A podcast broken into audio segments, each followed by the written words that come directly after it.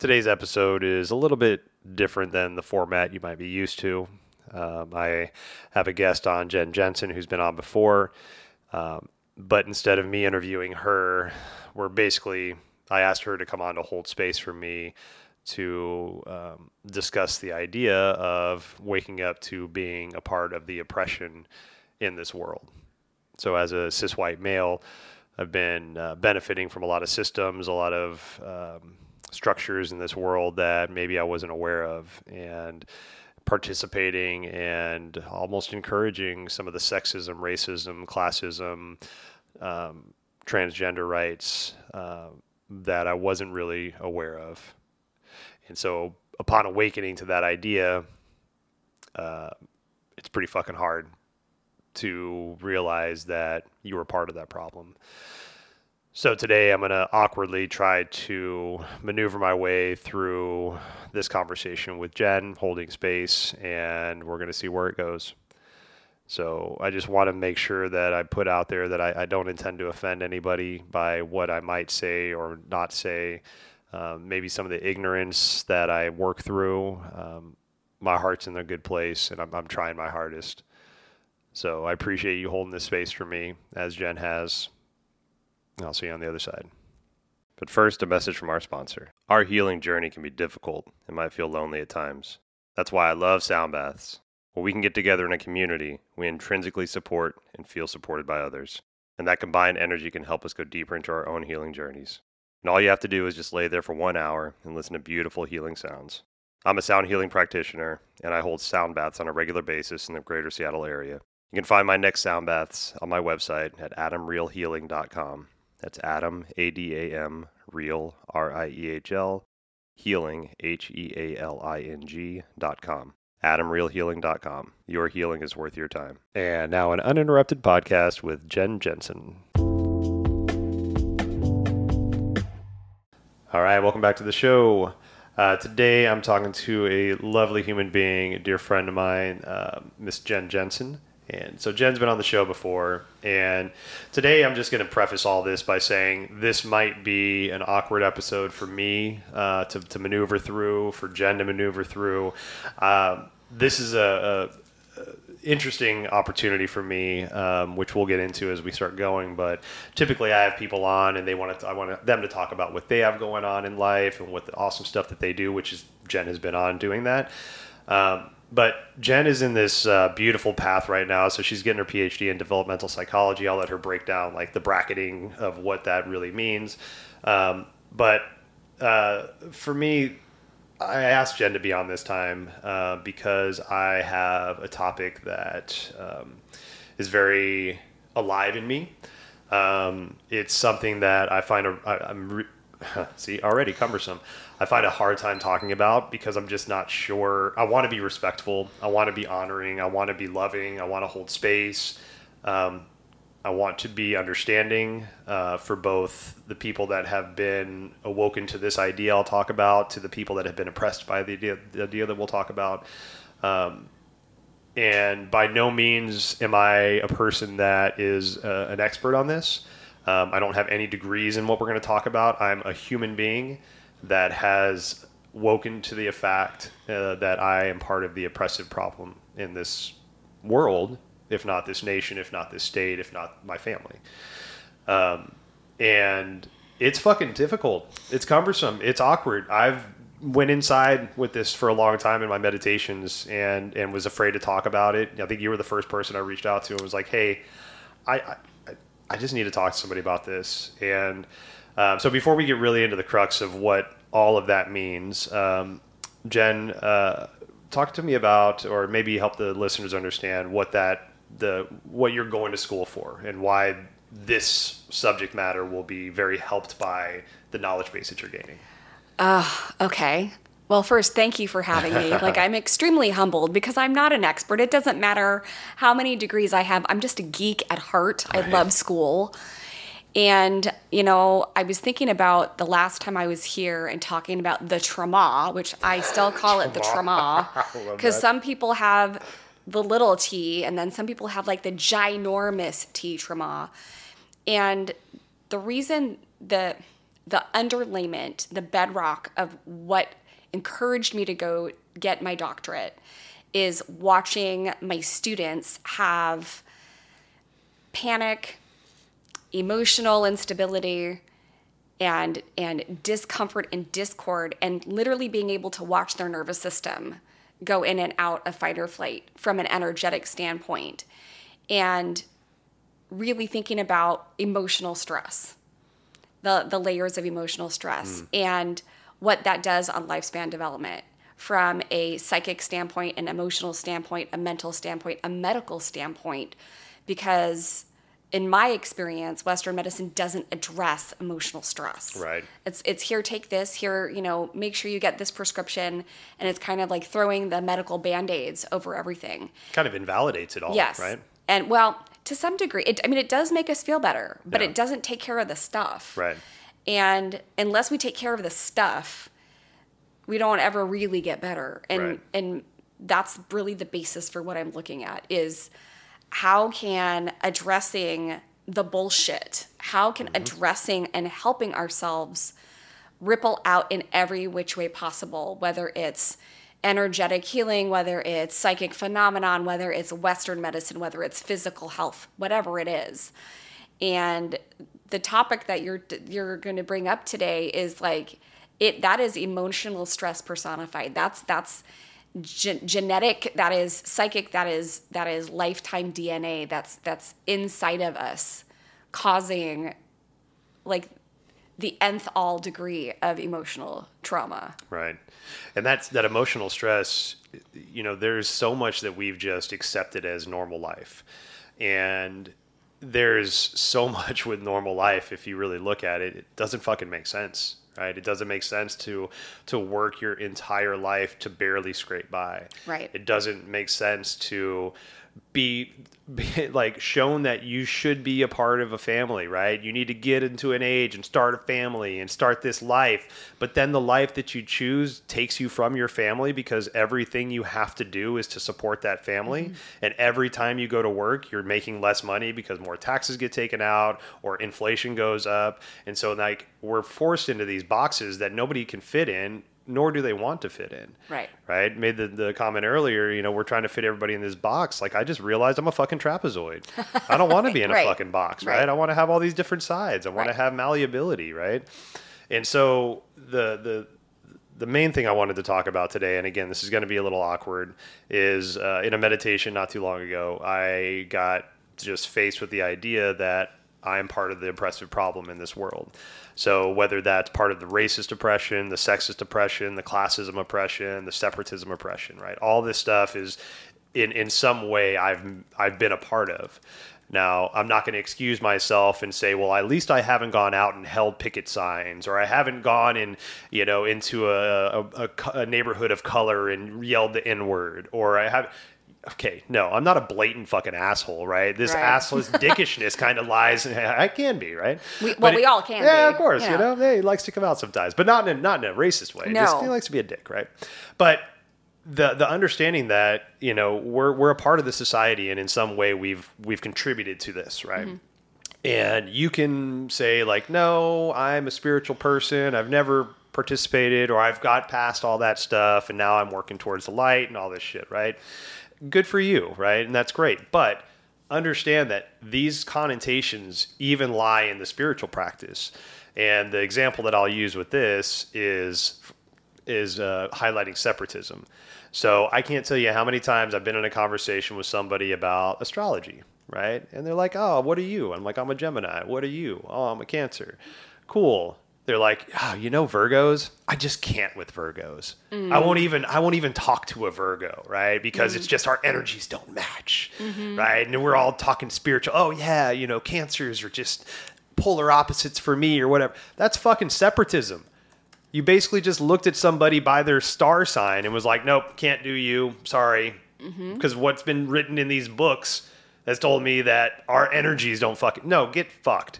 You're hiding behind what everybody is hiding behind right now a layer of racism, classism, separatism, sexism, an ism that you're unaware of, but you're now enforcing, you're encouraging, right? Right. We might think we're talking like, you know, again, spiritual practices. You know, talk to your kids about that shit. Oh, watch out for Gemini's. They have two two spirits, right? They're two signs. They're mm. air signs.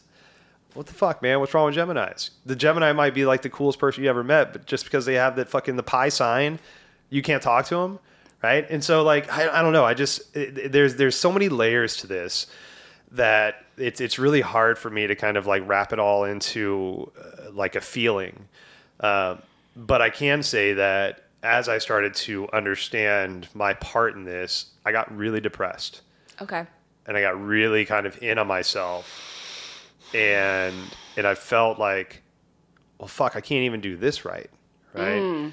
And I've been an alcoholic. I've been uh, an abandoned father. I've been like so many things that I'm not proud of, and I've been working for the past ten years to right a lot of those wrongs and and I feel like I've been going in a good p- direction, you know, unraveling some of the shit that's that's that's deep within me as far as like, you know, cultural stuff that I've gone through being raised in the South in a very racially charged area in the 80s and 90s where the Klan would flyer our house on a regular basis. Um, luckily, I had beautiful parents that didn't that that helped explain you know racism to their understanding. Right, there's still that part that we play in it, um, but there's so much that's intertwined in all of this that it's so it's so hard to think that even though now I've been doing work and trying to figure this out for myself, this whole layer of being the oppressor is now falling on my lap and it's like, well, what the fuck do I do with that? Mm-hmm. Right? Because I mm-hmm. didn't notice I, I didn't knowingly contribute, but as I sit and I think about it, I did. Mm-hmm. Very much so. Right? And so I think where I'm at now is more people are going to wake up to this idea. I don't think I'm alone in this, right? Right. And when you come to the understanding that you play a part of, uh, you know, an active part in a, a societal oppression that you didn't realize, that depression is a real thing. But the other part that really fucking scares me is that so many times white people have just played the victim card, right?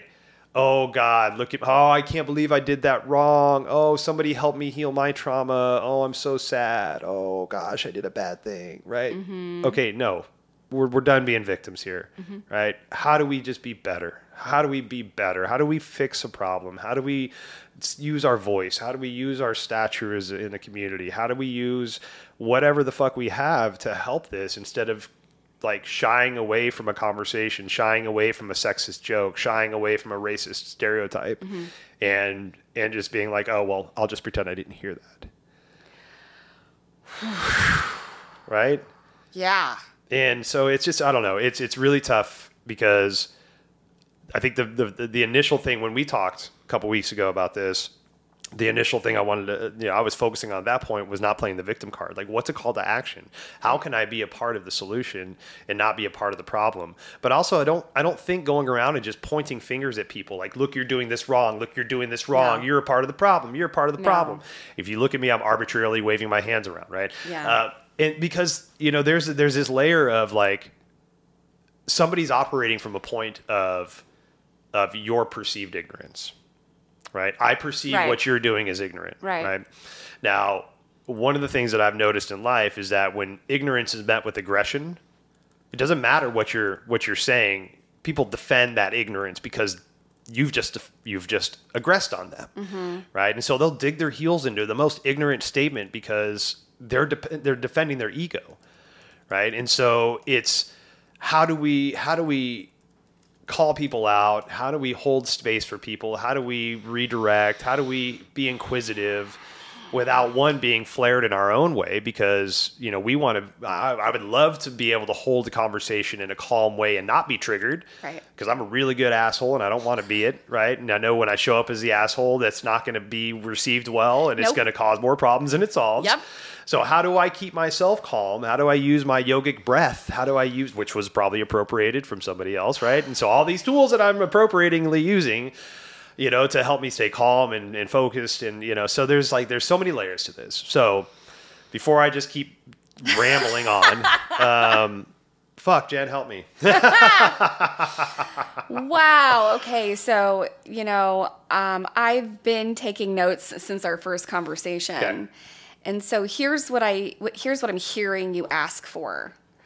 Um, I'm I'm hearing you ask for some understanding on at the very ground level, the very like the bare bones bedrock, how to be a good human being to other human beings without acting out out Right. of anger, frustration, aggression. Um, how to hold space with people that have a differing opinion than you. How to address other people when they speak about something that is offensive, regardless of where it's coming from. Right. And then what to do about it. Yes. Is that correct? Okay. Yes. Okay. Um, and, I'll- yeah. I'll just uh, I'll, I'll use a quick example of of how how I've handled people speaking uh, uh, about uh, like say stereotypes, sexist jokes, things like that. Um, so in the for the past say for 20 years I was a restaurant manager, right? And I worked in restaurants from down in Texas to up here in Washington. And if anybody's worked in hospitality or restaurants, you know, it's not the Hi. most uh, it's not the most healthy system to be in, whether for stereotypes, for alcohol, cons- drug consumption, like just body health, all that shit. It's not the most healthy thing. But as I started to just to kind of get an understanding of who I was and what I wanted to stand for, um, which was very helpful through yoga, body practice, meditation, things like that early on in my, my change in life. Um, I, I, got very smacked in the face of how, how toxic the restaurant industry is.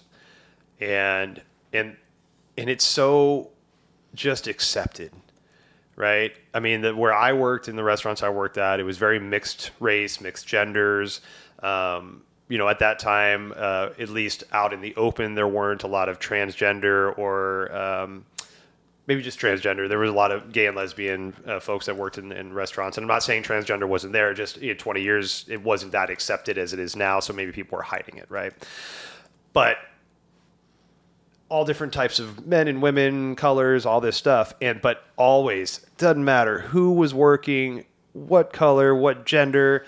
The racist jokes were flying, the sexist jokes were flying, the innuendos were flying, and it was just accepted. And whether it was accepted to just so somebody didn't uh, make waves and was just like, oh, I can, I can handle that racist stereotype, and I'm not going to say anything about it. I'm not going to laugh about it, but I'll just not say anything, right? All of that stuff was very present, and as I started to to work with that in myself, I tried to combat it. I tried to really curb a lot of that stuff. You know, hey, let's not talk like that, and it got to the point where I just I, I quit my job. Yeah. I got completely out of that industry because I realized that I couldn't impact it in a positive way, being surrounded by what has become culture in that Right. in that industry. So I completely left a, a career, a career that I had trajectory in, a career that had stock options in, a career I had insurance, a career I had mm-hmm. growth plans. I probably would still be a restaurant manager right now. Thankfully, I'm not, right? But my way of dealing with this was just washing my hands and walking away from a completely fucking industry, complete industry, from people that I had worked with for 15 years. Yeah. Just because I was like, I just don't know what to do, so I'm just going to leave. Right. And I know that's not the answer, you know, but at that point in time, it had to be, right? And so, like, I've had to come to grips with that because there's a lot of my family and friends that still are in that industry that are still participating in a lot of that verbiage, a lot of that dialect, a lot of that just cultural norms that, you know, this is all part of that problem. It's just become so ingrained that we don't even see it as being a problem. You know, this is just Tuesday, you know? 100%. That's fucking crazy it is. you know so uh, let's let's maybe start with um, just uh, where where you feel you when when you hear something see something witness something that goes against your values now your values are yours to choose and by making these statements, I'm not saying that I have the best values and that everybody should look to me for a moral compass. No fucking way, right? But, and I'm not trying to impose my values and my moral compass on you. This is me talking from a space that I've now been awoken to, right? And you can use the word woke as a trigger word, or you can just use it for what it is, is just being awakened to an idea that you didn't know of before.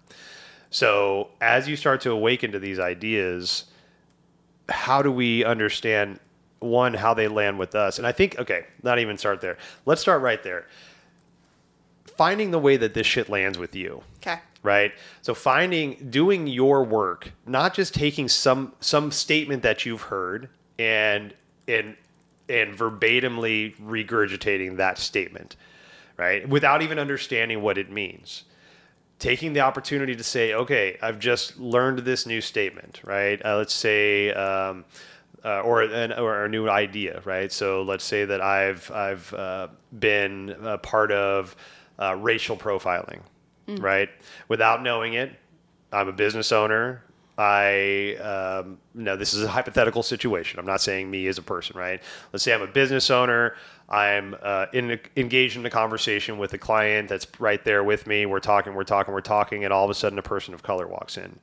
And as I'm talking with that person I'm so engaged with, I find myself looking at that person of color walking around the, the store, right?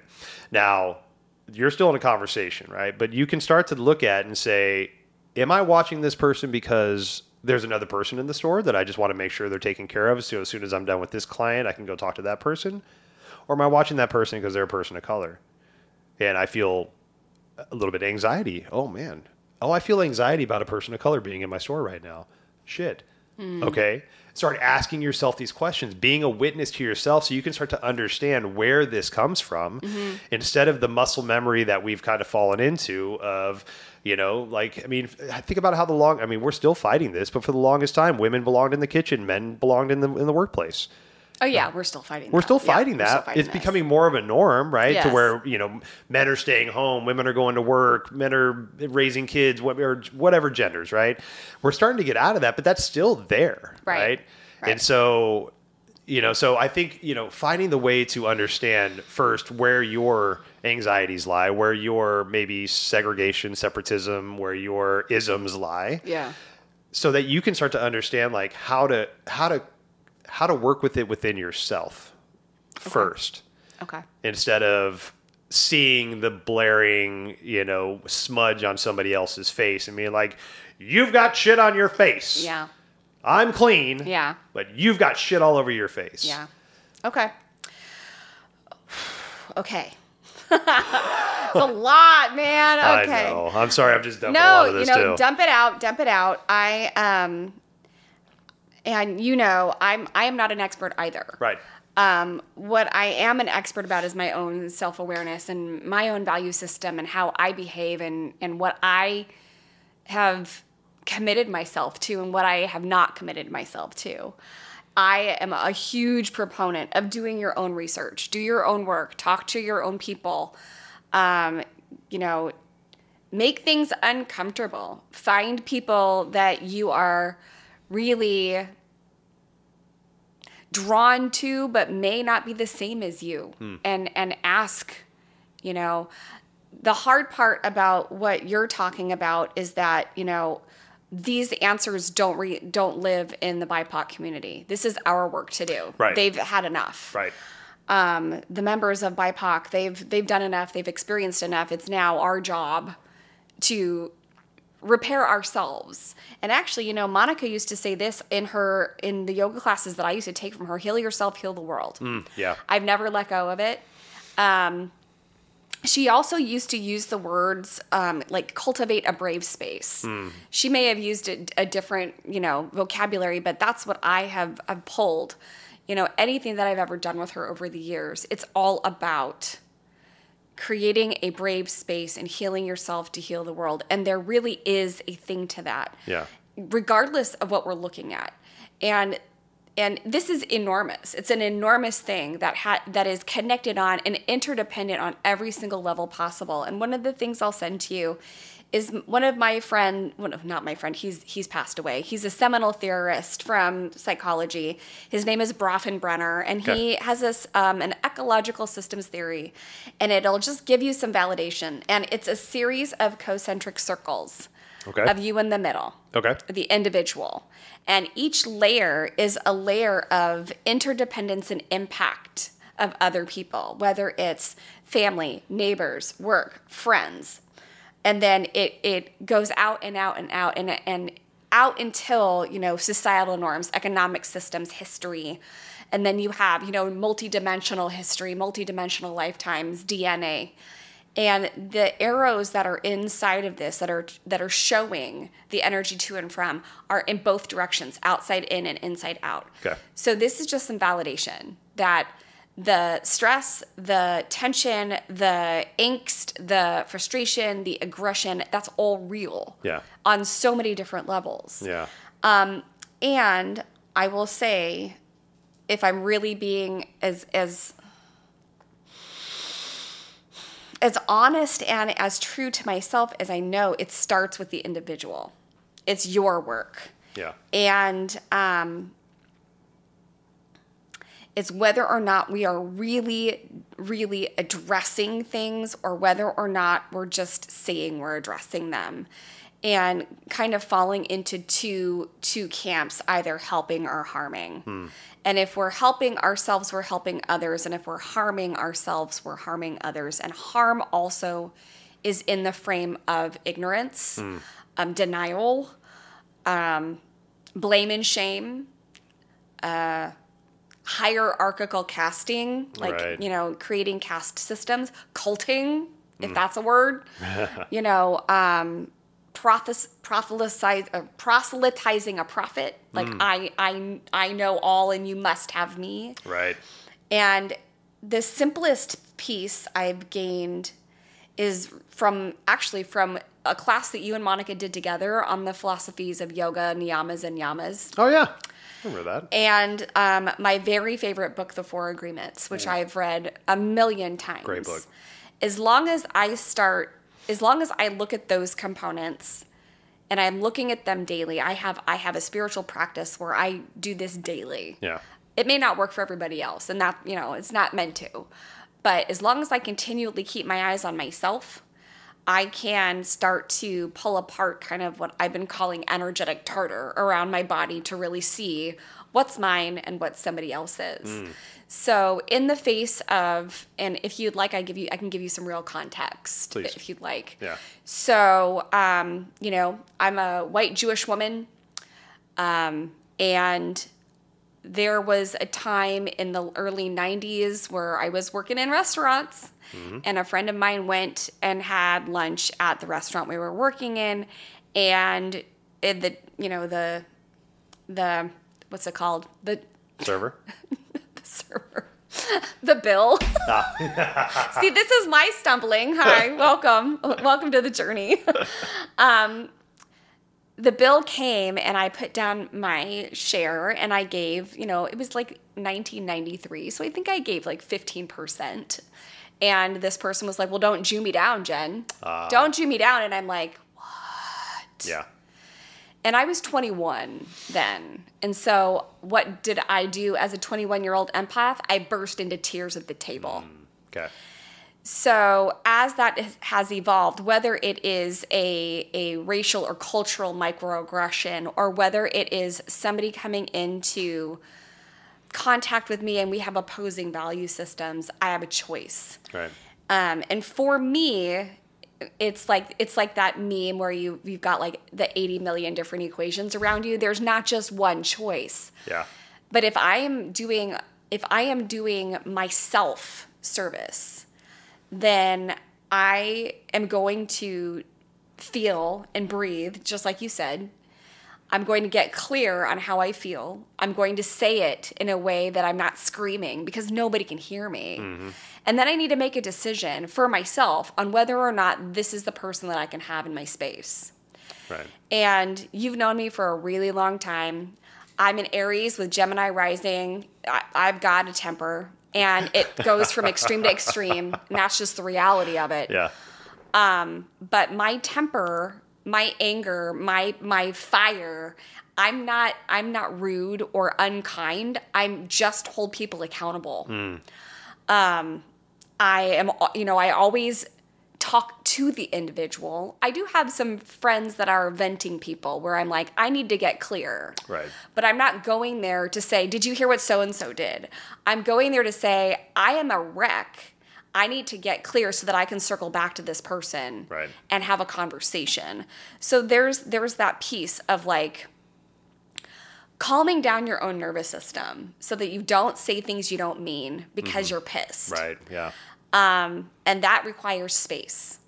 You know, we we talked I think last time best friend Brene Brown mm-hmm. talks about the the difference between a response and a reaction is breath. Mm. So if I feel that sense of urgency that when people piss me off I do, I've got to take a breath Yeah. every time I have not done so, it's gotten, it hasn't served me. And sometimes it's gotten me into trouble with myself where I've ended up, for me, I'm not the, I'm not aggressive that way. For me, it shows up as I'm taking on somebody else's discomfort and somebody else's anger, and it's not warranted. Right. So I'm I am a a codependent in recovery mm-hmm. where and it's a hardcore recovery for the rest of my life where if people are aggressive towards me like my friend when I was 21 he's like don't you and I'm going to be like I'm sorry and then I'm like wait Right. Yeah. so I end up calming those waters because I just want you to stop talking. But then I get clear on where I'm at and oh, that was really unkind. And you have an opportunity here to listen and take in on how I'm feeling about it, hmm. or you can be right. Yes. And if you want to be right, then there's no reason to talk to you. Yeah. And unfortunately, this person wanted to be right. Well, Right. don't, you know, and, and does like, you know, well, don't be so sensitive, Jen, or da da da da da da da. And hmm. even back then, Discrediting your your emotions. it's like, you know, now it's it's gaslighting. Now that, you know, no, no, no, no, no. yeah. And then I have to make a choice. So, yes. Does that does that help? It does, yeah, and it's it's. I think this is a, you know, this is a good example for people that were that we have in our in our circle in some kind of way, whether they're friend, acquaintance, just somebody you work with, something like that. That you know, there's this opportunity for something like this to happen. Somebody says something, you can have your emotional response to it.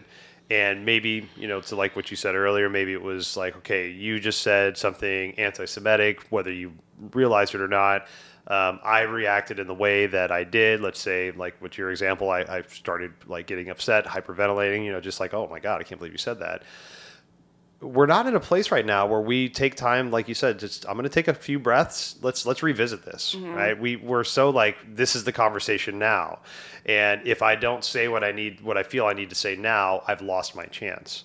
And i think we need to get past that because like you said there's emotions that pop up. And sometimes we're not even aware of Right. the emotion that's there or what triggered that emotion. Right. we're just all of a sudden it's like oh shit. Like i feel i feel i feel a way about this. Yes. I got a feeling about what just said, what was just said. I don't know how I feel. I know it doesn't feel good, but I would like some time to process this and Mm-hmm. an opportunity to revisit this. for whatever reason, that sense of urgency is curated. It's Yeah. a curated illusion that you have to do this right now. There will never. It's like it's like aggressive FOMO. If you don't take this opportunity right now, you're gonna miss your shot, Right? and you're not. You're not going to. Yeah. You know, um, my my cousin Terry, who I love to pieces, he is a best-selling New York Times author Okay. and has been on Oprah. Actually, Brene Brown has quoted him in, a, in one of her books, and I was Oh. like, yeah. Fuck yeah. Um, he is a relationship guy. Okay. That's his jam. He works with couples, and he talks about the t- the things that need to be present in a relationship, especially around repar- reparation. And it doesn't necessarily have to be romantic. It could just be the human relationship of of how we address each other. Hmm. Is compassion, empathy, and accountability okay. if those and compassion and empathy are globbed into one thing. Right. So compassion and empathy and accountability. If those things are not present in any interaction, nothing is going to come out to it. And the hard part about the experience that we've had is that we end up feeling like we might have repaired something Right. and then time goes by and it's not been repaired or I might feel like it's repaired, but the people that I'm talking to have dredged it up again, and now it's become weird, gossipy stuff. And all of those judgments, prejudices, microaggressions, macroaggressions, they've gone nowhere with these other people. Right. They've just changed within me. and that's okay because it's changed within me.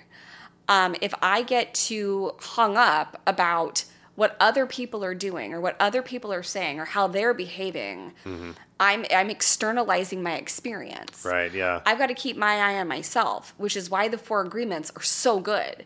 If I am impeccable with my word, if I am doing my best, if I'm not taking things personally, you know, if that is like a a like longevity equation for me. Mm-hmm. Because it, it keeps me in the present moment. Inevitably and serendipitously it, it connects me to the spiritual practices that i need the most like meditation breath work movement nourishment you know and nutrition energetic and emotional nutrition from the people who know me and and get me. Right. And I think that we're blessed because I know you and I both have people who are going to tell it like it is. Mm-hmm. They're going to tell us the hard things, and we may not want to hear them, but we need to hear them to make it right. Huh. Not to be right with our ego, to make it right, to truly amend. Right.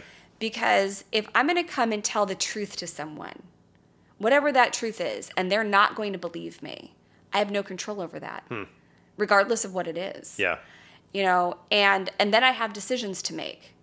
You know like my friend at the restaurant she chose not to believe me.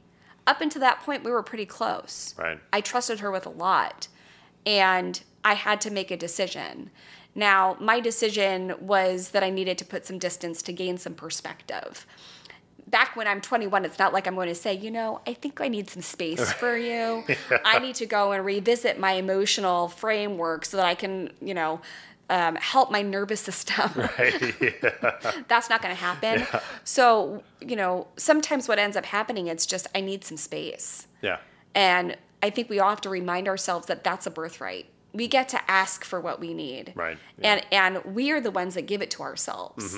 It's not even I'm not asking you for space. I'm claiming this to you. I'm going to take some space for myself so I can get clear. Yeah. Cuz my feelings are hurt and I'm angry.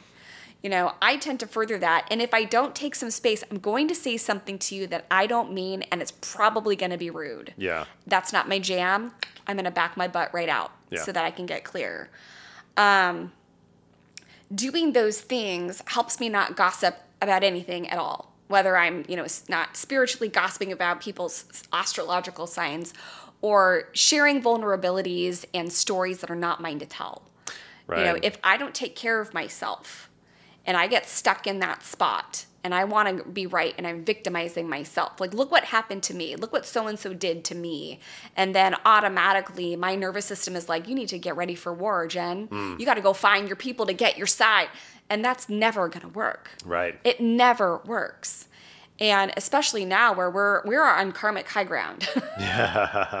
Karma's paying attention. Yeah. And, you know, Mother Nature is paying attention. And so the more that we address ourselves and find out where our own prejudices, our own feelings, our own limiting belief systems are and how we address those, that's paramount. right. Yeah. You know, and in all honesty, that's not something I've done by myself. Yeah. I've got an energy healer. Healer. I see somebody for craniosacral therapy. I have a therapist. Mm-hmm. You know, I'm doing my doctoral work, and and that inevitably is healing me. Yeah. But if I don't have those awarenesses, I'm screwed. Yeah. I'm going to end up just like the people that I that hurt me the most. And that awareness, uh, there's a Charles Eisenstein talks about this. He's uh, Charles Eisenstein. If you haven't listened to him, he's an amazing, prolific author, speaker. He's written many books. Uh, one of the more popular ones is called uh, "The More Beautiful World Our Hearts Know Is Possible." Yes. fantastic book, and he talks about how you know you, you when you are very quiet, you quiet your mind, you quiet your body, you might hear this like disturbing scream coming from inside of you. And that might be one of the first sane things you've ever heard in your life because none of this makes sense. None of this does. Like we've we've accepted a lot of just idiot idiocracies uh, throughout life, and so to to pay attention to that scream, and I tell you that scream came to me in that meditation when I when this idea kind of popped in, and I kind of you know like I've never had a near death experience, but people talk about like life flashes before your eyes, you know, and so when this idea of being part of the oppression kind of popped into my head, uh, so I, I as a as a as a young adult, young child, maybe a teenager, I was not the most upright citizen, upstanding. I was kind of nefarious, sold drugs, did shit like that whatever. You know, we all have lives we've we've grown from, and uh, but it this was it was such like it was it just it played like a movie in in my head, and I so I was 18 years old, and uh, I said before I'm a white man, and I used to sell uh, drugs with another white gentleman. We were driving through South Houston two white guys in the front of the car or in the front seats, and then we had our friend in the back seat. Was the original 50 Cent, uh, not the rapper, but we had our own 50 Cent in Houston. He called himself 50 Scrant, and he was an African American gentleman, about the same age as us, maybe a little bit older, and he was in the back.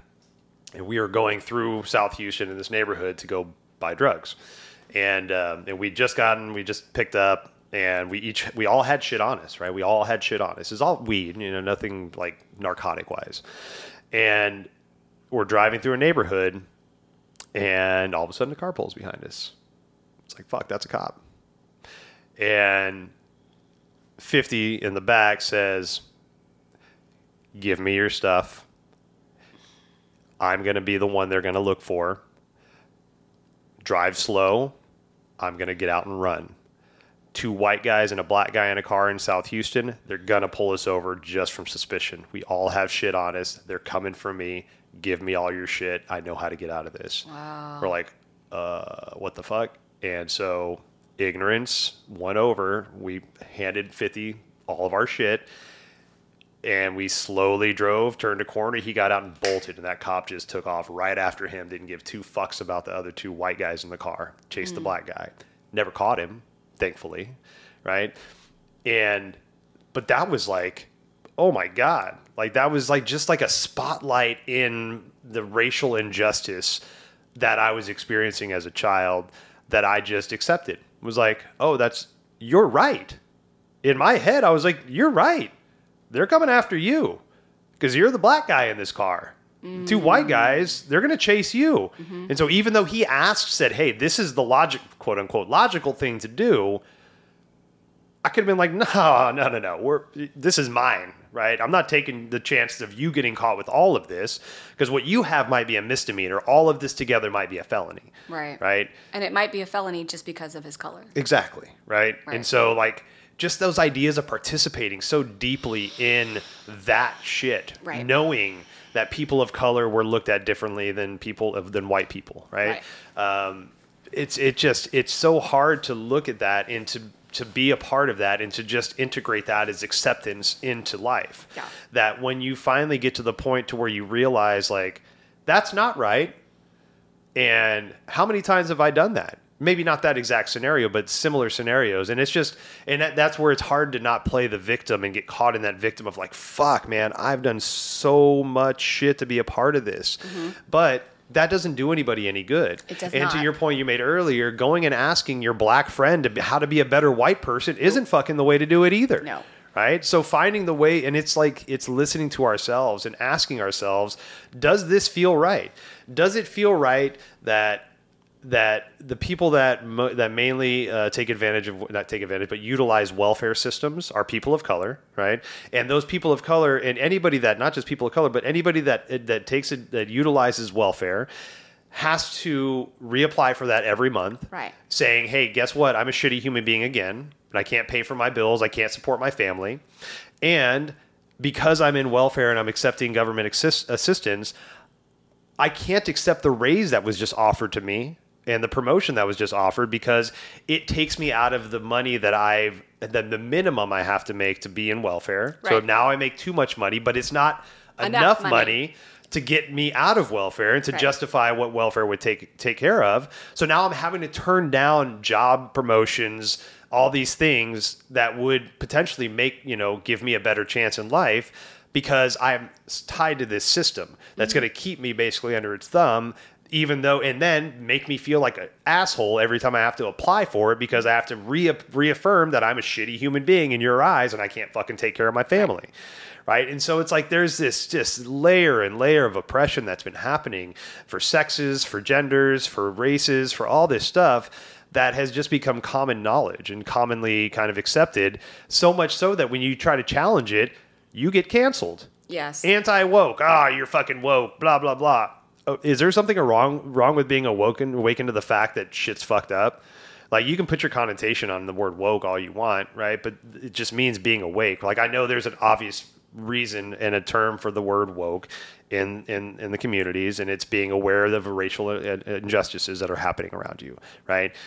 and that's that's where it's so sticky is because this is not new this is 200 years old Mm-hmm. this has been happening since you know 1776 Right. nothing has changed um, it's just ancestry over ancestry generations over generations and for the majority well no i don't want to speak gen- in generalizations my observation is that there are way more communities of people with privilege aware and doing things than there were before.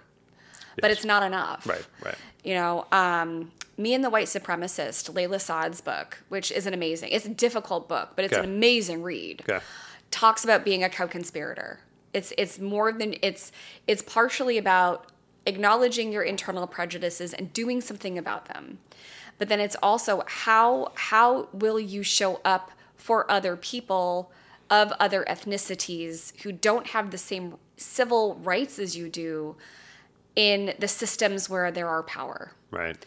You know um, and me personally i go out of my way to look for those places and spaces. It's not something that i naturally have access to. Like i'm a public educator. I'm in the public school system. It, when and if i have opportunity to make those stands and align i will. I do. But they're they're they're not as common in in my place of of work and my profession Right. you know what I mean? I do. Yeah. Um, I will say that um, I continually go back and just going back to the internal recognition of where we are, yeah. of how we are, of what we do. You know, I try and put my money where my mouth is. I donate a portion of my paycheck to the protectors of the Salish Sea that I just started to do Cool. as instead of doing like donation based classes for local charities um, in my yoga and energy business. Um, I'm doing that as a portion of my entire paycheck. Yeah. I um, am working with local tribes where my school sits, and I'm donating a portion of my paycheck to them because I'm occupying their land. Um, I am working in those spaces, trying to be brave and trying to work in that co conspirator role. But I'm also acutely aware as a white Jewish woman that I have a privilege and I have fear of stepping up and aligning myself where I might get arrested. Mm, mm-hmm. You know, just how loud can I be Right. to where I can be of service? So that there, you know, I have my own work to do. It's there. Um, mm. I did, however, create an acronym because I'm a geek Awesome. on on going through that process. Okay. And it's and it's to the word rise, and I'll send it to you. Cool. And the R is recognizing what's mine and what's not. Okay. Um, and that that prevents me from being a victim. It also prevents me from being an oppressor. Okay. Um, I is internalized where you are the problem and the solution. You, you got to get real with it. Right. Uh, the S is speak from compassion and openness. And E is an emerge with a form of synergy. Either we can agree to disagree, but still have care and compassion for each other as human beings, where we're not blaming and shaming, or we truly have a place of synergy where I can say, "Oh, I see your part. Right. I see where you're coming from. Yeah. I I don't experience that, and I and I and I can't say like, "Oh, I know where you're coming from," but I can understand it." I think, and that's that's that's I think the hard part right now that I've had. So with the the the white people I've had a conversation like this conversation with, that I think that's the hard part, right? Because let's say, um, uh, you know, was it 2017, 18 when the Black Lives Matter movement started to gain traction and starting to become, you know, uh, more spoken about, and or was it more like 2019, 2020, somewhere in there? I don't. I'm not sure. I think they've been around for a long. It's been a while, yeah. But that that big like Um, I think that um, at least in in my little community, what really shook everybody was George Floyd, okay, right, and I think that that's at least a Black Lives Matter movement in my city, in my community. That's when things just went full throttle. Right. Like we've got to make a change. okay. So I'll I'll speak to that for myself, and um, I I will honestly say that I was ignorantly triggered by the Black Lives Matter movement. Okay. Um, and this was one of those opportunities, like you said, this is where I heard something that triggered me. By no means did I go on the offensive and be like, oh, get fucked. Here's my picket sign. Here's my Facebook post. Here's my blah, blah, blah. It was one of those that was like, oh, man, you feel a way about this, Adam. Like, what, what, where is this feeling coming from? This, this nuh-uh feeling, right? And it wasn't like, like I didn't say like I wasn't thinking that black lives didn't matter. You know, it was the everybody's life matters, right? Mm. But again, this was this was my initial response, my my initial tr- trigger, and I was able to sit with this and kind of figure out where it kind of came from for me, and it came from the idea that like I didn't realize I was benefiting from all of these systems by being a cis white male. I grew up in my my mom and my dad um, in our house in Texas. A lot of times we didn't have power, right? Sometimes we didn't have water, right? I wasn't living a laugh of life of luxury, right? My dad was a truck driver. He was gone for months at a time, home for a weekend. Barely saw him, right? Mom worked her ass off. It was great, right? I have two loving brothers, but shit was hard for us. Like we lived in a very kind of like middle, lower middle class area. Uh, by no means were we, you know, like poor, right? We just didn't have all the things, you know, scattered lights here and there, like I said. So, you know, when I first heard that, it's like, no, no, no, I've had it hard too. The life that I'm currently living, right. Right. Not knowing that what the movement really meant was the expansiveness of how long this has gone on and the oppression that's been, the systemic oppression that's been in there.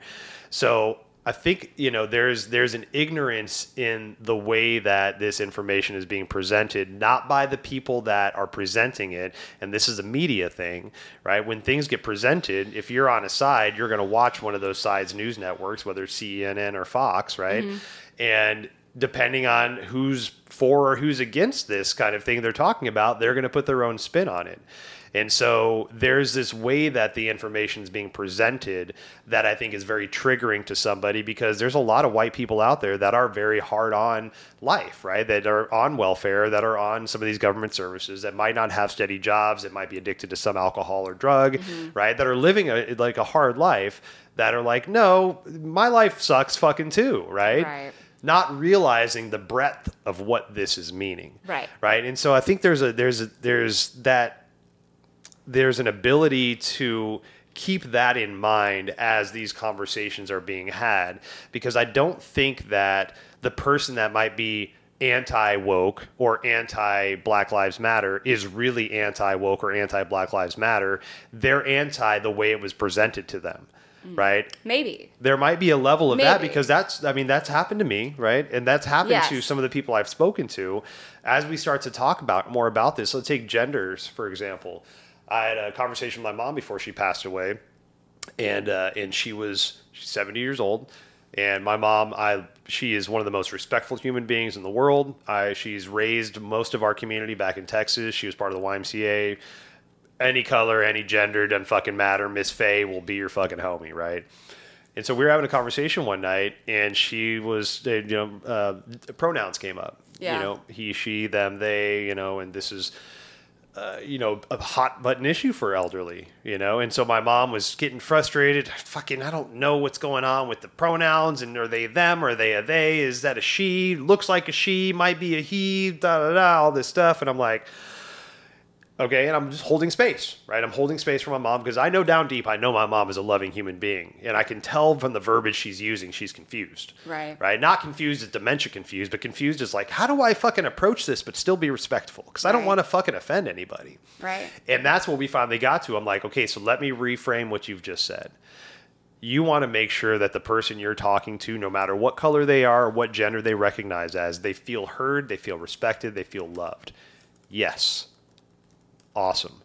That's that vulnerable, honest place where I think we need to approach this from.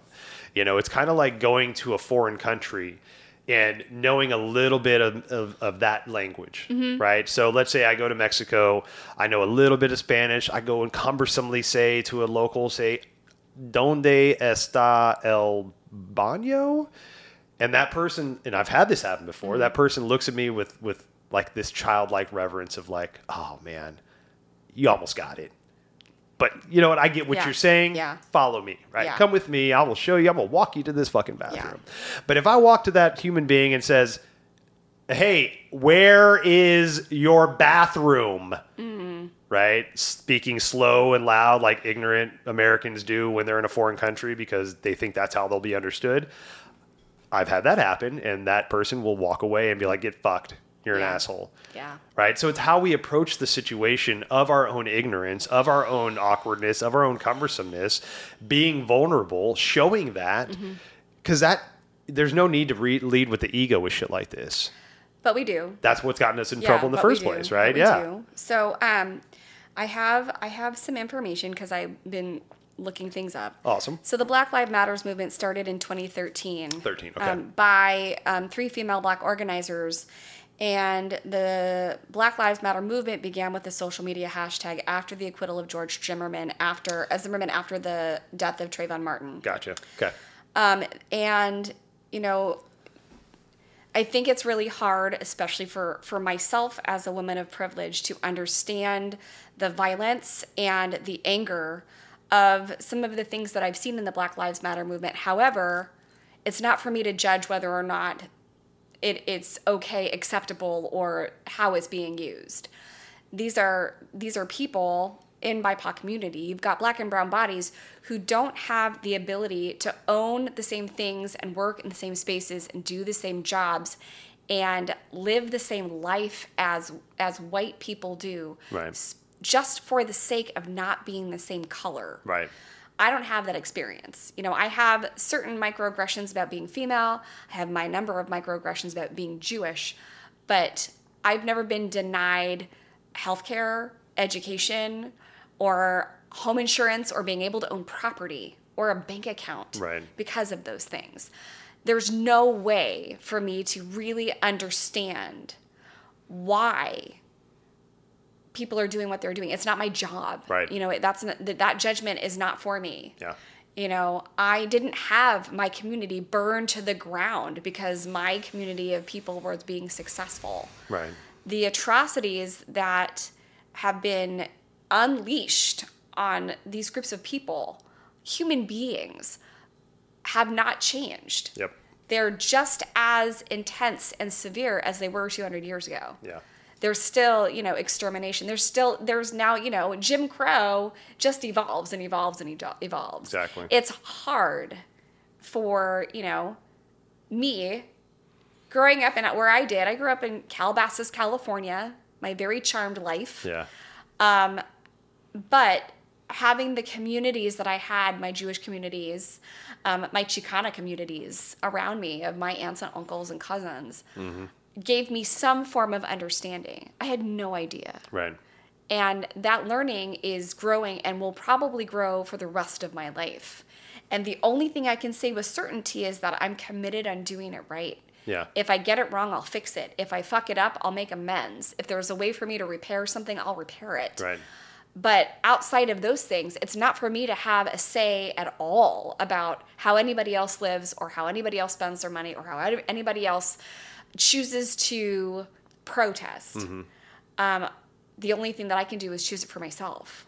That's a beautiful statement, and I think like, and this is where like things like the cancel culture get really dicey. Um, I think that just like this conversation we're having right now, there's cumbersomeness, there's awkwardness, there's probably some things that I might say that I don't mean that I'll listen back and be like, oh fuck, I can't believe I said that. And but you know, I'm I'm across from a human being that I know will hold that space and maybe challenge me if I do say something out of out of out of turn, out of color, out of whatever it is. But there's that opportunity to to find to revisit, like we talked about.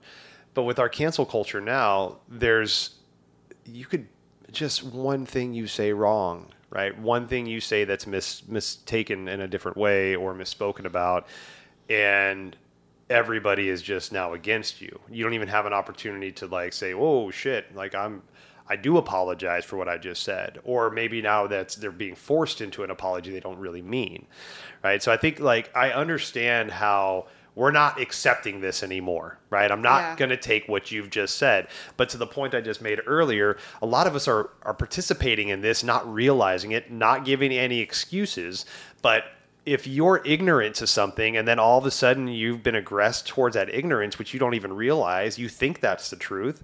You're not being explained in a calm way what could be the other way to look at this. All of a sudden you're just canceled and you don't even have an opportunity to to find way to maybe right the wrong that you've not even realized you did because you're now constantly on the defensive mm. right? And so i think it's just dangerous Has that that, happened to you? Um Has that happened to you personally? I've had that. I've had misunderstandings um, with uh, family members that luckily, in after time, we've been able to revisit. But during that time where that misunderstanding was strong, there was no getting through. Right? There was no revisit. Hey, let me reiterate. Let me just kind of like find a way to redo this or approach it from a different way. Um, things like that. It just it it it was kind of just stopped. Right? And that I think can create some of those confirmation biases, which people that have maybe those views that have been, you know, shunned for the views they have, but not explained as to why, or maybe an alternate view or a way, a reason to unpack why this view was there in the first place. They've just been canceled or, you know, ousted from their community of whatever it is. And now all of those ousted people find themselves because everybody does need community. And now mm. you have a community of people that feel like they've been wronged. And so now they're joining forces to go against those that they feel that have wronged them. But I think there's a lot of education that just, if we can find the way to hold the space to allow somebody to say something stupid and not just capitalize on that and then start berating them, but just ask those probing mm-hmm. questions. Reframing, right? But that also takes space. So like that's just you know part part of that is human. Like I could I could say that there are times where Max and I have an argument about who's going to do the dishes or who's going to book a flight, and we end up you know having some type of of weird argument where one of us or both of us takes out each other's stuff on each other. But that's where that you know compassion and empathy and accountability comes from Yeah. because it may not be right then Yeah. but it may be in an hour. I think that when I think that it's it's cliche where it says actions are louder than words, but I think especially in that in that instance, especially around ethnicity and culture Yeah.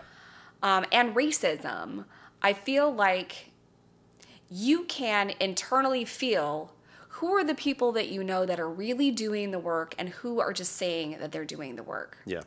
And I would argue to say that if you are having those conversations with people who are really doing the world work, because self awareness can't be faked. You can't do Oh, imposter no. syndrome, syndrome about self awareness. Yeah. You can only do that so far. It only goes so far. And then it acts like a true band aid and you see what's underneath. Mm-hmm. If you are having those interactions with, with people who are really doing the work, yes, emotions are going to fly. Yes, it may get heated, but in time, and there may not be a timeline, they'll come back around. It won't be a an us or othered. Right. It won't be like exiled like Game of Thrones. I mean, it it, it feels like those it, and I and I could be wrong and you know that I'll own that. But it feels like in those instances where you are getting that trigger to defend and prove, that's not a space you need to prove anything anyway Right. Yeah. Yeah. That's a space where people just want to be right you know i've had friends of mine who have said you know oh jen i don't see color you know, and and that whole rhetoric. And I vehemently disagree with that because for me that's like, oh, you don't see anybody. You're right. Yeah. You know, um, where I feel like I see every hue of every color and accept and love and appreciate every hue of every color because who the hell am I to judge anybody but myself? Right. Um, But that is not an and not a conversation that is going to come to some type of synergy with the people that I was talking about. Hmm. Um, they want to be right. They want to own that. That's true for them. Right. And I can say I understand where you're coming from, but I don't agree. Right. I don't. Yeah. Um, and and I know that that that conversation cannot go any further because they don't understand where I'm coming from and they don't agree. They don't want to know where I'm coming from Right. and they don't agree. And that's okay. If I'm following those four agreements, as simplified as it sounds, I don't get into those messes anymore. Mm. Um, and it doesn't matter what the topic is Right. um, my eyes are on myself and and that's all that matters you know? I'm going to put my my actions where my mouth is and i'm going to make sure that my integrity is intact. And if it's not i'm going to do something about it. And that's i think that's that's great you know? There's uh, these, these conversations that we find ourselves in where we're maybe spirited we're you know antagonist protagonist all this shit. There is a there's a, a, a f- not a formula but there's a there's a there's a pattern that i started to notice with um, with somebody that doesn't you can start to tell when people don't want to have a conversation. They just want to tell you what they think, is fact. And and those are when somebody speaks to me like they're trying to change my mind exactly. that's where i just Yeah. I, I, I can't anymore right? Exactly. have your opinions have your views beautiful. Share them right? I might not agree with them that's great right? But just share what you what you think is right what you what your knowledge is right? Allow me the discernment to say whether or not i adapt or adopt to what you're saying. But when somebody is constantly like using absolutes or speaking in like you know like says something and then like you know right no, No. no, no, I don't. No, no, 'cause I'm nothing is absolute. Exactly. you Nothing know? is absolute. And so it just, you know, I try to stay away from those, you know, those those folks that try to convince me that their point is right. You know, I just I want to hear your information, Mm-hmm. but that's up to me. And to your point you made earlier about um, you can tell when people are doing work. There, there's I don't- I'm not bringing this into a political kind of debate or discussion right now, but I, I do just want to comment on that because one of the issues that I have is I've gotten older and kind of you know trying to sit with why I have such an issue with politics and, and politicians and um, right, left, blah blah blah, whatever you know. and a lot of it is because like you have these people up there that are saying you should do this and you should do this and we should be better and we should but are going home and not doing any fucking work themselves Right. right they're parts of these terrible corporations that are fucking just raping the goddamn world increasing separatism increasing segregation all this shit right and then they're like but vote for me i'm fucking i'm gonna do whatever you want me to do and then they get in office and they fuck all right? Mm-hmm. so and the, the only reason I bring that up is because we actually have two candidates now that that are actually feel like they're doing work. And not to say I, I'm for these people because I don't really know anything about them, but JFK Jr. Right, talks a lot about empire, talks a lot about like how to better equip the human being in a psychological level, on a spiritual level. And then you know, there's this young woman named Sarah, and I can't remember her last name, but she's also running for president, um, you know, in the, the primaries right now. But both of these human beings, whether they're doing the work or not, at least talk about work to be done. Right? They're talking about like how we can better ourselves as a humanity, as an individual, not how much more money we can make and how much more bombs we can we can have, right? Not how many more segregations, uh, you know, the anti woke movement in Florida, how we're going to move that throughout the entire nation, shit like that, like stuff that's like get fucked, all right? These are people that are actually talking about things that that I feel are speaking to me about how to be a better human. Not And- like how yeah, I think you should be a better no. human, but just being and, a better human. and time human. will tell. Yeah. time will tell because there's there's such a wealth of money and resources that have the ability to say all the right things Right. and do all the right brainwashing and get you right all the way there to your voter's box. Yeah. and then you look back going, you didn't deliver. Yeah. And there's no there's no guarantee. There's no contract that if you say this, you'll do this. Right. Exactly. And so it's just time. Yeah. You know, it's time. And we just do the best we can. Yeah. You know, that we're human beings. We're, we're, we're going to mess up. We're, you know, the hard part with people in those positions of power is it's a lot of power. It is. And there's no way to make everybody happy. And power is intoxicating. You know, I- yes, it is. if you've never had a position of power or been put in a position of power and it just you don't realize how easy it is to take over Right. right, i mean even just being a fucking manager in a restaurant there's a modicum of power that comes with that Mm-hmm. and luckily i was raised by some very strong individuals that said no you're a family member you're not their boss you're part of their family Mm-hmm. you treat them like that but i've been a part of management teams where it's like hey guess what we're back to the oligarchy. You do what the fuck i tell you to do. And if you don't find a new team to play Right. on. Right. and that's not you know nobody wants that either. No. right? No. you know so it's finding these these these um, these opportunities. We we're in a place i mean there there is a, definitely a um, it is a privilege to be able to f- to get the job that makes you happy. Right so many people I know are, are working at what, what we consider like a dead end job, you know, for a person they don't want to work for, for a company they don't want to work for. Um, and it does take a special amount of privilege to say no to a job and to know that there's going to be another opportunity for another Right. job out there, Right. you know, but you you have that opportunity, right? And if you are recognizing as a white individual that may be straight in some kind of way, reaping the benefits of what's being uh, what's being put out there, then you definitely have an opportunity, right? You don't have to work for Chick Fil A if you don't agree with the way that they put money towards anti-LGBTQ plus, um, you know, programs. You you cannot work at Hobby Lobby, which again puts money towards anti-LGBTQ plus, right? You can't even shop there if you want to because you have an opportunity to go to fucking Ben Franklin. Mm-hmm. Right. Ben Franklin, they're throwing money at the the pride flags. Great, let's do that, right?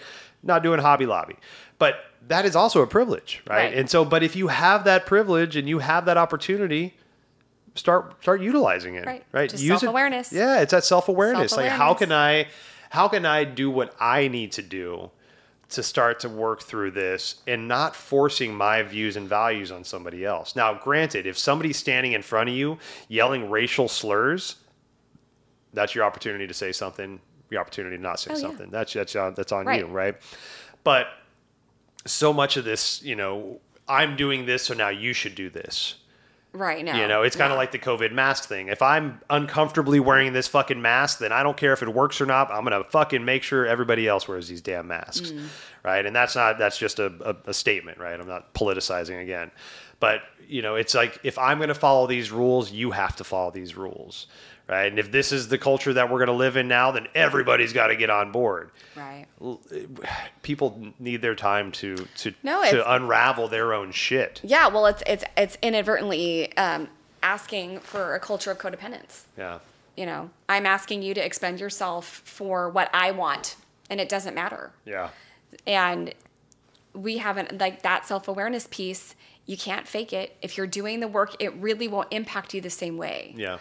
Uh, at least that's true for me you know i and whatever the work is it's it's loving yourself deeper knowing yourself deeper taking care of yourself deeper um, for your highest good however that looks like to you. But Yeah. when you're in that space that other stuff doesn't hit you the same way as when you are not doing your own work you're harming or numbing in some way which puts you in this position with your nervous system where you have to prove everything it takes you out of your prefrontal cortex and puts you right in your limbic system where you're now all emotion and so everything that's happening is now a trigger towards your insecurity mm. rather than really being able to see like oh this isn't mine and it doesn't matter how or what I do. It's not going to change these people. Right. It's not going to change this. It's only going to change me. It doesn't matter what we're talking about. You know, we could be talking politics or racism or relationships or whatever. Yeah. If if we don't have a level of self-awareness of where we know our follies, our our falsehoods, our idiosyncrasies, our prejudices, and we're actively doing something about them to be better for ourselves and other people, we're always going to feel like we have something to prove. Right. we started uh, before we hit play um, I or record. I, I mentioned this comment that that uh, was presented to me a long t- a little while ago, and, uh, and I think it was Charles Eisenstein, the aforementioned Charles Eisenstein, either him or like Zach Bush or somebody. But basically, talked about how like we're we're in a time now we're we're in one of the most peaceful times of this planet that we know of, right? As far as wars go, as far as you know, like ability to travel amongst the world, all this stuff, right? There's a there's a there's a level of like peace, not overarching, not like everybody's peaceful out there, but it's not as violent as it has been, right? Except for global warming. except for yeah, right? Except for our planet's on fire. Uh, but so the the point this person was making was like, you know, so much of setting our our our world up has had to be a joint effort, right? We've had to have community to do this, right? To make these nations, to make these economies that whether you believe in them or not, this is the way that we've been going and it takes masses to do that. Right. Right? Now, a couple people might control those masses. We can get into that, hold the conversation later, but like the point this person was making was like you know people had to live in communities so they could have you know workforces to create all these things you know the, the the the buildings and the cars and the steel and all this shit right? We also we we kind of had to work towards uh, similar knowledge bases which with that we kind of started looking the same. Men short hair women long hair. We have de- delineated roles in the patriarchy all this shit right? We're at a place now in this in this, in this humanity that that structure again whether you agree with it or not is more or less set up. Now we have the ability to look at ourselves individually and say what does adam really think? Because right now adam's thought what adam's been told to think by the news outlets by the familial outlets by the, the, the schools i've gone to. I've been told what to think right? Do I really think like that? Is that really something that I that I value? Right? Those those values you've taught me is that what I value internally? The information basis that you're teaching me does that really land with me? Mm. And these are those times where I have not only the ability to just pick up my phone and Google any fucking thing, right?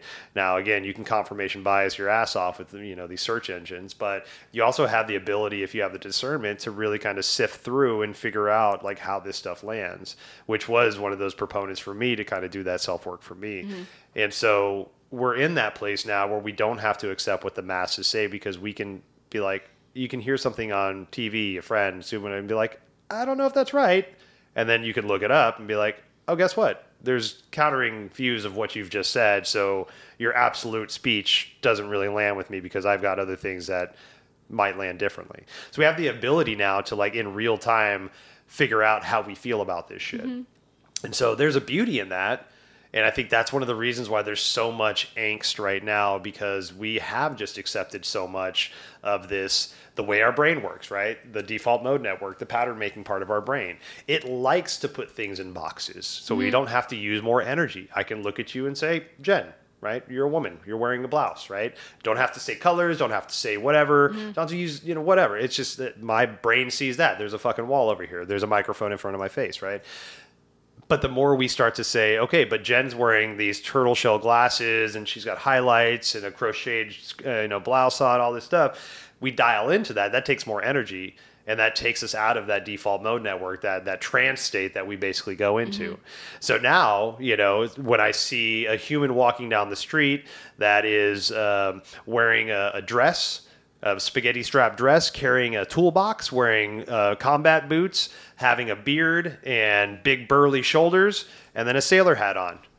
That doesn't fit in any box that I've seen before. Right. And so that's like, whoa, fucking hell, hold on, hold on. The brain's working where the brain didn't know it needed to work. I was just walking down the street, mindlessly enjoying my coffee, surfing the fucking internet, and all of a sudden this this this human presented themselves in front of me that I don't know what to do with. Cool. Good. Right. And you don't have to do anything. You don't exactly. it's just about being present the embrace. Yes, Yeah. exactly. Embrace the presence you've just found. Yeah, it's it's it. There is my my nieces and my nephews are in this generation where there's a overt level of openness Mm. um, about everything, Yeah. and it's incredible to witness. It's incredible to bear to bear witness. And admittedly, there are things that I don't often understand. You know, growing up in LA in the late 70s and 80s, there's certain vernacular and vocabulary where I kind of need an upgrade because I'm like, does that really mean what it says it means? And, and what does this mean now? Right. But again, it's just being willing to be present, have empathy, compassion, and accountability. It's, it goes back to those three things. It goes back to those four agreements. If is if I'm working that in the world, mm-hmm. I'm going to end up inevitably being a better human to human beings and a better human to myself. And knowing that, you know, our conversations and our livelihoods span into spiritual and um, into yoga world, spirituality, physical, metaphysical, you know, frameworks, it's all going to ripple Yeah. you know because when we're in that place of having to prove there's there's it's really really hard to reconcile having somebody who is is or groups of people in an ego mindset with a defensive outlook having to prove something in yoga. You know? Yeah. it, it's you know aggressive in yoga apart from that one year when you were doing that whatever yoga class i ended up in. Oh, Mofo Yoga. uh-huh. Which which was parody you know which was parody and that was hysterical but but again parody for parody's sake Yeah. when you have real live communities of people in aggression in anger in yoga you know there's a level of let's get present let's take space let's breathe Yeah. and there's something that I wrote down one last piece about, you know, you had asked about creating safe spaces for people to um, have those conversations about divergent frameworks and opinions. Yeah. And if you're not in that space to have that that conversation, to be able with compassion and love to be like, I'm not ready to do that right now. Mm. I'm not in that space right now to say no because the the bedrock of what we do as practitioners we're not going to go work on somebody in an in a reiki session or an energy healing session if we're not okay Yeah. we're not going to go and take on something that we can't take on because it would make things worse Yeah.